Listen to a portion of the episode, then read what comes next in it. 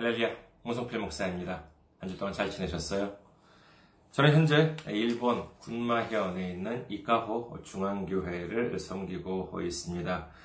그리고 저희 교회 홈페이지 알려드리겠습니다. www.ikahochurch.com이 되겠습니다. www.ikahochurch.com 저희 교회 홈페이지로 오시면은 저희 교회에 대한 안내 말씀 그리고 주일 설교 말씀을 들으실 수가 있습니다. 그리고 저희 교회 메일 주소를 알려드리겠습니다. 이카호처치 골뱅이 gmail.com 이카호처치 골뱅이 gmail.com입니다. 이곳으로 보내주시면은 제가 언제든지 직접 받아볼, 받아볼 수가 있습니다. 그리고 선교 후원으로 섬겨주실 분들을 위해서 안내 말씀 드립니다. 먼저 그 한국의 은행이죠. KB국민은행입니다. 079-21-0736-251 079-21-0736-251입니다. 그리고 일본에 있는 은행으로 직접 섬겨주실 분들을 위해서 안내 말씀드립니다. 군마은행이고요. 지점번호가 190번, 그 다음에 계좌번호가 1992256이 되겠습니다. 군마은행 지점번호가 190, 계좌번호가 1992256이 되겠습니다. 저희 교회는 아직까지 재정적으로 미자립 상태입니다. 그래서 여러분들의 기도와 선교 후원으로 운영이 되고 있습니다. 여러분들의 많은 참여, 많은 섬김 기다리고 있겠습니다. 지난주에도 귀하게 선교 후원으로 섬겨주신 분들이 계셨습니다. 한국의 김희선님, 그리고 이진묵님께서 귀하게 섬겨해 주셨습니다. 감사합니다. 하나님의 놀라운 은혜와 넘치는 축복이 함께 하시기를 주님의 이름으로 축원드립니다. 오늘 함께 은혜 나누실 말씀 보도록 하겠습니다. 함께 은혜 나누실 말씀 사도행전 말씀입니다. 사도행전 1장 8절의 말씀입니다. 사도행전 1장 8절 말씀 봉독해 드리겠습니다. 오직 성령이 너희에게 임하시면 너희가 권능을 받고 예루살렘과 온 유대와 사마리아와 땅 끝까지 이르러 내 증인이 되리라 하시니라. 아멘. 할렐루야. 하나님을 사랑하시면 아멘 하시기 바랍니다. 아멘. 오늘 저는 여러분과 함께 땅 끝으로 향하는 믿음이라는 제목으로 은혜를 나누고자 합니다. 오늘 말씀이 있는 이 사도행전은 신약 성경 중에서도 상당히 중요한 위치를 점하고 있습니다. 예수님의 행적을 기록한 마태, 마가, 누가, 요한복음을 제외한 대부분의 그 신약 성경은 서신, 즉 편지 형식으로 기록되어 있습니다. 구약에는 뭐 창세기나 출애굽기, 사사기, 열왕기, 뭐 룻기 같은 식으로 이렇게 좀 이렇게 스토리가 있는 그와 같은 책들이 많기 때문에 좀 그나마 덜 지루한 면이 있습니다만은 신약은 대부분이 그와 같은 이게 좀 편지 형식이기 때문에 좀 읽기가 어려운 부분이 있는 것도 사실입니다. 하지만 이 그 사복음서를 제외하면은 신약에서 사복음서를 제외하면은 유일하게 스토리가 있는 신학적으로는 그 신약에서 유일한 역사서라고 할 수 있는 것이 바로 이 사도행전입니다. 그뿐만이 아니죠. 만약에 이 사도행전이 없었더라면 예수님께서 부활하신 후에 믿음이 복음이 어떻게 전파되기 시작하였는지를 우리는 알 수 없었을 것입니다. 하지만 사도행전이 있는 덕분에 말씀 전파, 복음 전파의 시작을 그리고 그 속에서 역사하시는 주님의 능력을 우리는 알 수 있는 것입니다. 사도행전을 쓴 저자에 대해서는 설이 분분합니다만 대체적으로 누가복음을 기록한 누가가 이 사도행전 저자라고 하는 견해가 많은 것 같습니다. 사복음서 중에서 사실 예수님께서 하늘에 오르셨다라고 하는 기록은 혹시 어디에 있는지 아십니까? 사복음서 모두에 다 기록이 있을까요? 사실은 마가복음과 누가복음에만 있습니다. 그런데 사실 좀, 좀 표현이 적절한지 모르겠습니다만요. 좀 찝찝한 부분이 있는데 이게 뭐냐면은요. 성경을 자세히 보시면 그 부분 예수님께서 하늘에 오르셨다 라고 하는 이 마가복음과 누가복음에 있는 기록을 보면은 그 부분이 이 괄호 어, 안에 적혀 있다는 것을 알 수 있습니다. 이것은 무슨 뜻이냐 하면은요, 어, 현재 성경은 원본, 어, 오리지널 원본은 발견되지 않았습니다. 우리가 갖고 있는 이 성경은 모두가 다 이렇게 사본을 바탕으로 어, 한 번역이 된 책들이지요. 그런데 이 괄호 안에 적혀 있다는 것은 어떤 사본에는 이 부분이 있는데 또 어떤 사본에는 이 부분이 빠져 있다는 것을 의미하는 것입니다. 우리가 신앙을 고백하는 사도신경에는 하늘에 오르사라고 하는 그런 부분이 있죠. 하지만 이 사도신경은 뭐 여러분께서 잘 아시는 바와 같이 성경 본문에 나오는 기록은 아닙니다. 오랜 교회 역사 속에서 수많은 시행착오 끝에 완성된 귀한 우리의 신앙 고백이긴 합니다만 성경에 본문이 등장하지는 않습니다. 그래서 어떤 영화를 보면은요, 예수님이 하늘로 올라가시는 것이 아니라 이렇게 점점 점점 점점 이렇게 눈앞에서 사라지는 식으로 묘사한 것도 있는 것으로 알고 있습니다. 하지만 이 사도 행전을 보면은 예수님께서 하늘로 올라가시는 모습이 아주 자세히 기록되어 있습니다. 한번 볼까요? 사도행전 1장 8절에서 11절까지의 말씀입니다. 오직 성령이 너희에게 임하시면 너희가 권능을 받고 예루살렘과 온 유대와 사마리아와 땅 끝까지 이르러 내 증인이 되리라 하시니라. 이 말씀을 마치시고 그들이 보는데 올려져 가시니 구름이 하늘을 가리어 보이지, 보이지 않게 하더라. 올라가실 때 제자들이 자세히 하늘을 쳐다보고 있는데 흰옷 입은 두 사람이 그들 곁에 서서 이르되 갈릴리 사람들아 어찌하여 서서 하늘을 쳐다보느냐 너희 가운데서 하늘로 올려지신 이 예수는 하늘로 가심을 본 그대로 오시리라 하였느니라 아멘. 정말 참으로 이렇게 그 생생하게 기록되어 있지 않습니까? 그리고 여기는 이제 과로도 없지요. 이런 말미암아 예수님께서 하늘로 올리셨, 어, 올려지셨다라고 하는 것은 이런 거더 이상 의심의 여지가 없게 된 것입니다. 우리 사람이 인생에 있어서 마지막 말을 남기는 것을 이른바 유언이라고 하지요. 이는 일반적인 그런 뭐 말들과는 다릅니다.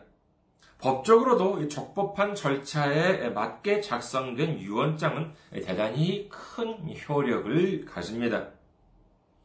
그렇다면 예수님께서 하늘로 올라가시기 전에 말씀하신 것은 또 다른 유언이라고 할 수 있을 것입니다. 그만큼 중요한 말씀, 더할 나위 없이 중요한 말씀을 하셨을 것이다. 라고 할 수 있겠지요.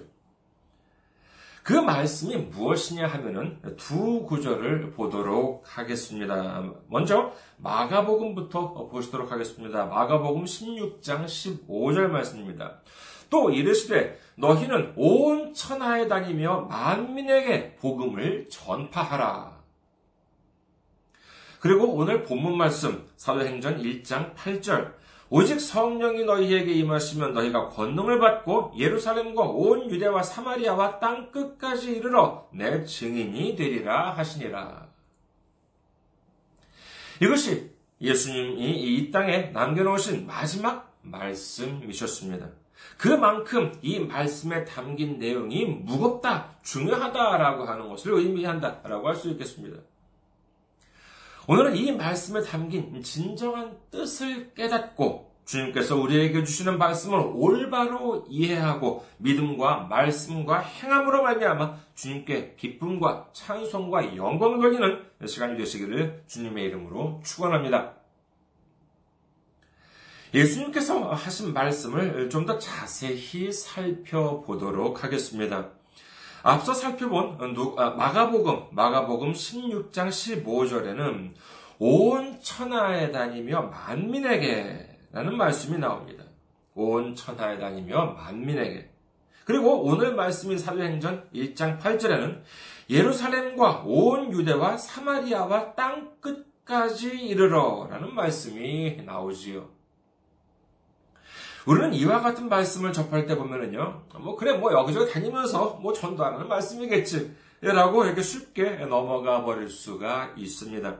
하지만 여기에는 너무나도 중요한 사실이 숨겨져 있습니다. 예수님께서 이 땅에 오시기 전, 음, 초림하시기 전, 이스라엘 민족은 말하자면 유대교밖에 없었습니다. 뭐 예수님께서 안 계시니까는 기독교가 없었죠. 그런데 이 유대교는 이방인들한테는 전해져서는 안 되는 것이었습니다. 어, 우리 지금 생각으로는 좀 이해가 잘 안 될 수도 있겠습니다만은 그 이유는 하나님을 믿을 수 있는 것은 선택받은 이스라엘 민족만의 특 권이라고 생각했기 때문이었습니다. 그래서 이스라엘 사람들은 자신들과 이방인들을 철저하게 구분했었고 이방인들과의 교류를 일체 하지 않았습니다. 하물며 말도 하지 않았을 정도였습니다. 정말 좀 이렇게 좀 심하게 말하면은요, 인간 취급도 안 하는 그와 같은 어, 생각이 당시 이스라엘 민족에게는 있었습니다. 그런데 이제 예수님은 말씀하시기를 온 천하에 다니며 만민에게 예루살렘과 온 유대와 사마리아와 땅 끝까지 이르러 이렇게 말씀하고 계십니다. 이 말씀의 뜻은 무엇이냐 하면 바로 이방인들에게까지 복음을 전파하라라고 하는 말씀인 것이지요. 이는 제 추측이 아닙니다. 하나님께서는 이방인들을 위해 한 전도자를 세우셨습니다. 이는 다름 아닌 사도 바울이지요. 주님은 바울을 가리켜 다음과 같이 말씀하십니다. 사도행전 9장 15절. 주께서 이르시되 가라 이 사람은 내 이름을 이방인과 임금들과 이스라엘 자손들에게 전하기 위하여 택한 나의 그릇이라. 이 사명, 본인이 받은 이 사명을 바울 자신도 잘 알고 있었습니다. 사도행전 13장에서는 사도 바울이 다음과 같이 고백합니다. 사도행전 13장 47절 말씀. 주께서 이같이 우리에게 명하시되 내가 너를 이방의 빛으로 삼아 너로 땅 끝까지 구원하게 하리라 하셨느니라 하니 이렇게 이렇게 해서 이제 복음이 이스라엘뿐만이 아니라 전 세계로 뻗어 나가기 시작하게 된 것입니다. 그렇다면 그동안 이방인들에게 전파되지 않았던 복음이 왜 갑자기 그 시점에 전파되기 시작했을, 시작했을까요? 왜 주님께서는 바로 그 시점에서 복음이 전파되기를 원하고 계셨던 것일까요? 그것은 다름 아닌 이제 신앙이 완성되었기 때문인 것입니다. 구약 시대 때의 신앙은 사람의 뭐 아기로 본 사람으로 본다면요 태어나기 전에 뱃속에 있는 아기 태아인 상태라고 할 수가 있겠습니다. 아기가 뱃속에 있다면 예정된 기일까지는 반드시 배 안에 머물러 있어야 되겠지요. 만약에 너무 일찍 태어난다고 하면 이는 큰일이 날 수가 있습니다. 아직 미완성인 상태이기 때문에 경우에 따라서는 뭐 이렇게 질병에 걸릴 수도 있고 이렇게 세균들에 의해서 오염이 될 수도 있는 것이죠. 그래서 뭐 인큐베이터에 들어가서 이렇게 그 치료를 받아야 하는 줄 알고 있습니다. 하지만 때가 차면 어떻습니까? 이제는 반대로 아이가 태어나야 할 날짜가 많이 지났음에도 불구하고 아이가 안 태어나요.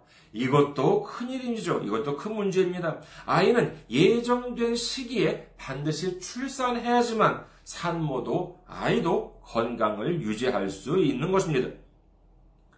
그렇다면 신앙에 있어서는 언제가 완성일까요? 그것은 예수님께서 오셔서 십자가에서 우리의 죄를 대신하여 죽으심으로 말미암아 우리들의 모든 죄를 해결하시고 3일 만에 부활하셔서 하늘로 올라가셨습니다. 어, 근데 이걸로 끝이에요. 아닙니다. 성령님이 오셔야 했습니다. 성령님의 능력으로 말미암아 이제 성령님께서 우리 한 사람 한 사람을 통해서 역사하시는 새로운 시대가 열리게 된 것입니다. 이로 인하여 신앙은 비로소 완성되었던 것이지요. 그리고 신앙이 완성된다는 것은 무엇을 의미하느냐? 바로 주님의 말씀인 성경도 완성되었다는 것을 말씀합니다. 어떤 악한 세력들 또는 무지한 사람들이 하나님을 들먹이며 예수님을 들먹이며 또한 선지자들을 들먹이면서 성경 외에 다른 복음을 말한다 하더라도 우리는 거기에 귀를 기울일 필요가 전혀 없습니다.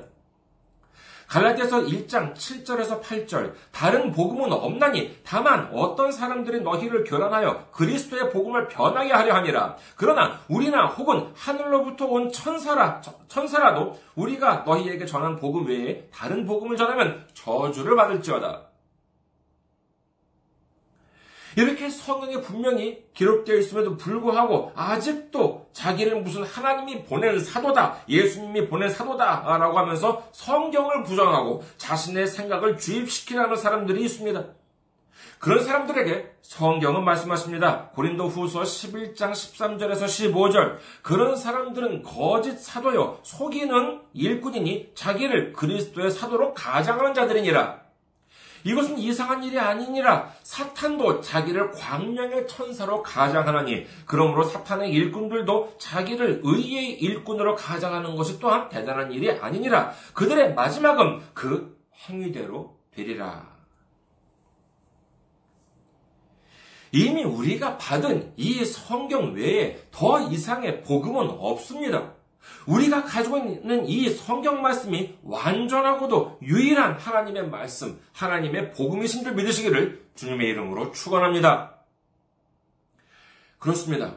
성령님께서 오심으로 인하여 이제 신앙은 완성되었습니다. 자, 그렇다면 이제 어떻게 해야 하겠습니까? 그렇습니다. 이제 복음이 이스라엘을 넘어서 이방인들에게까지 전파되어야 하는 것입니다. 그렇기 때문에 이와 같은 놀라운 역사가 있었기 때문에 마침내 정말 21세기를 살아가는 육신적으로는 이방인이 우리한테까지 예수님의 하나님을 믿고 예수님을 우리의 궁주로 구주로 영접할 수가 있게 된 것입니다. 이게 얼마나 놀랍고 감사한 일입니까? 일본 어떤 텔레비전을 보면은요, 어, 한 연예인들이, 네, 연예인이 등장을 해서, 예, 그분의 조상들을 하나하나 이렇게 찾아가면서 예, 그동안 본인도 몰랐던 자기 가문의 역사를 알게 되는 예, 그와 같은 방송이 있습니다. 우리의 믿음도 마찬가지가 아닐까 합니다.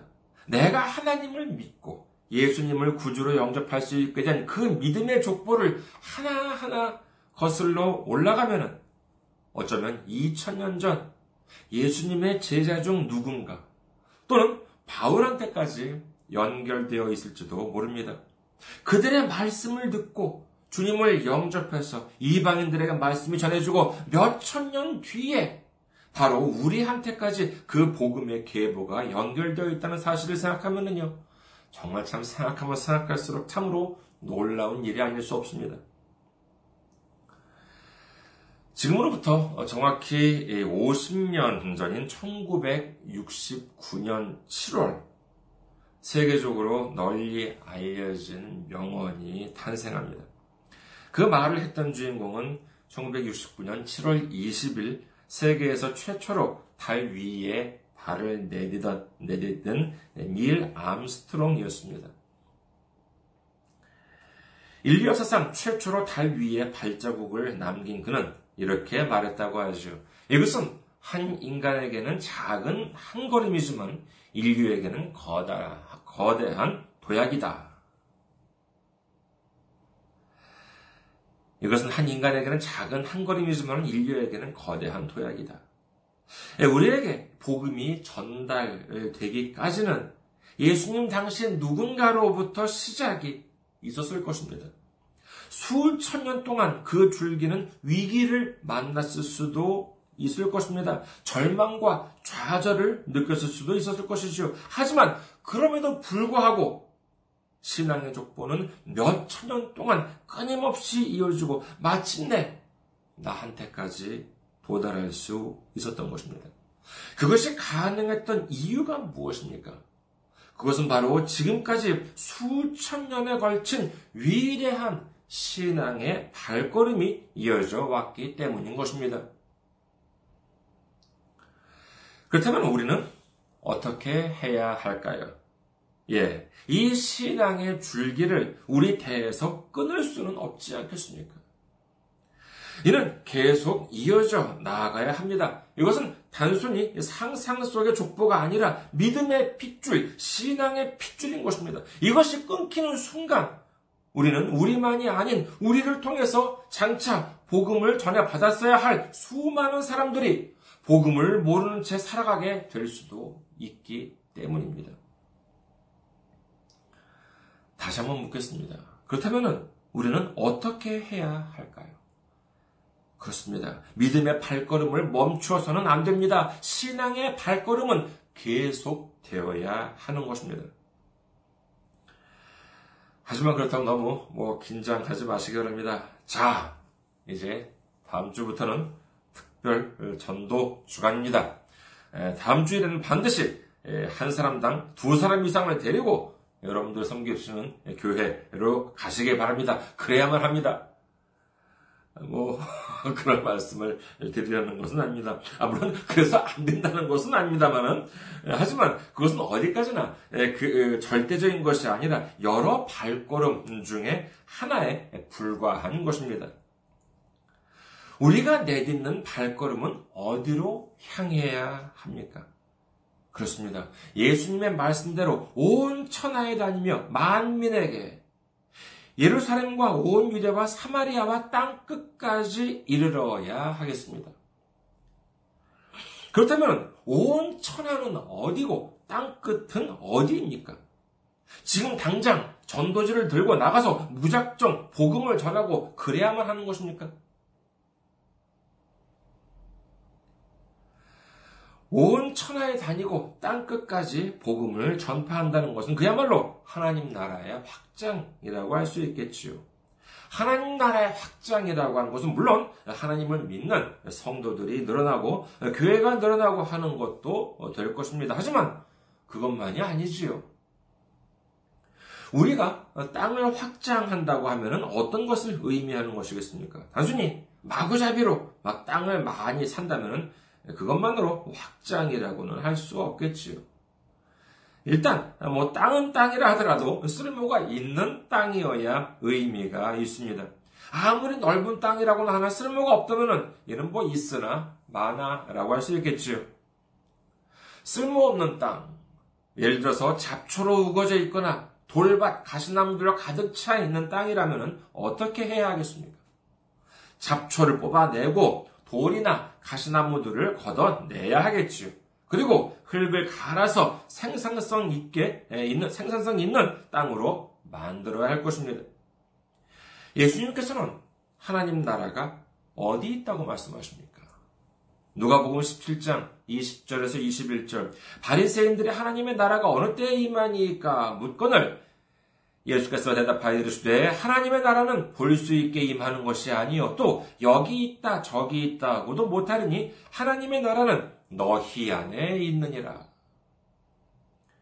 그렇습니다. 하나님의 나라는 우리 안에 있다고 주님은 말씀하십니다. 이제 우리 마음 안에 있는 잡초들, 큰 바위, 작은 돌멩이, 가시나무들을 모두 제거해 버려야 합니다. 그리고 황무지 땅, 아무도 돌보지 않았던 땅들을 주님을 위한 옥토로 가꾸어 나아가야 합니다. 그러려면 어떻게 해야 할까요? 아까 말씀드렸던 전도를 열심히 하면 되는 건가요?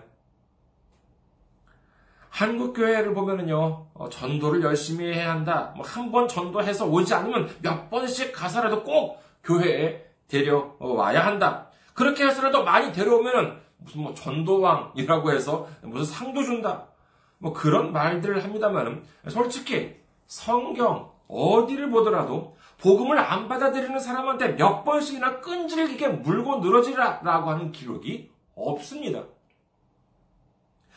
복음을 전하는 것은 중요합니다. 많은 사람들을 대상으로 복음을 전하기도 하고 또는 개인한테 전하기도 하지요. 하지만 특히 이 개인한테 반복해서 억지로 전도하는 것은 성경적이지 않습니다. 오히려 가까운 사람이라면 물론 뭐 처음으로 한두 번 말씀을 전하고 그리고 우리 삶 속에서 참된 신앙을 보여주는 것, 참된 믿음을 보여주는 것, 참된 행함을 보여주는 것이 진정한 전도라고 할 수 있겠습니다. 그렇다면 어떻게 하면 참된 믿음을 보여줄 수 있을까요? 이를 위해서는 먼저 내 마음 속에 있는 땅 끝에 발을 내디뎌야 하는 것입니다. 내 마음 속에 있는 땅 끝에 발을 내딛는 것, 이것은 무엇이겠습니까? 지금까지 기도를 별로 안 해보셨습니까? 기도 생활을 시작해 보십시오. 성경을 아직 제대로 읽어보지 않으셨습니까? 성경을 읽어보십시오. 지금까지 한 번도 전도지를 돌리거나 예수님을 전한 적이 없습니까? 그렇다면 한번 해보십시오. 물질이나 봉사로 교회를 위해 주님을 위해 섬겨본 적이 없으십니까? 이제 시작해 보십시오. 우리의 이웃을 주님의 마음으로 사랑해 본 적이 없습니까? 그렇다면 이제 실천해 보십시오. 이것이야말로 믿음의 땅 끝으로 가는 첫 발걸음인 것입니다. 하나님 나라를 넓히는 위대한 첫 발자국이 되는 줄 믿으시기를 주님의 이름으로 축원합니다. 우리는 분명히 알아야 합니다. 아무리 전도를 해도 교회에 안 나와요. 그 이유가 뭐겠습니까? 그 사람이 아무리 전도하는 나를 봐도 예수님을 믿고 싶어지지 않기 때문에 아니겠습니까? 만약에 정말로 그렇다면 이는 나 스스로가 먼저 주님 앞에 반성하고 먼저 회개해야 하겠습니다. 그러나 이제 내 발걸음이 믿음의 땅 끝으로 향하기 시작할 때, 하나님 나라가 확장되기 시작할 때, 내가 달라집니다. 그리고 내 주위가 달라집니다. 그러면 누가 먼저 알아보겠습니까? 그렇습니다. 내 주위 사람들이 먼저 알아봅니다. 내 주위 사람들이 먼저 내 변화를 알아차리게 됩니다. 그렇게 되면은 자연스럽게 전도의 열매를 거둘 수도 있게 되는 것입니다. 그렇다면 왜 주님은 우리더러 땅 끝까지 가라고 말씀하실까요?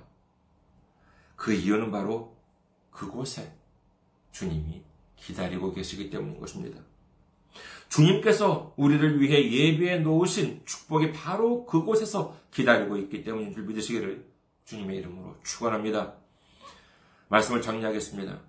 이제 우리 모두 믿음의 믿음의 한 발자국, 신앙의 위대한 한 발자국을 땅 끝을 향해서 내디딤으로 말미암아 주님께서 우리를 위해 예비해 주신 모든 축복을 받는 우리 모두가 되시기를 주님의 이름으로 축원합니다. 감사합니다. 항상 승리하시고 건강한 모습으로 다음 주에 뵙겠습니다.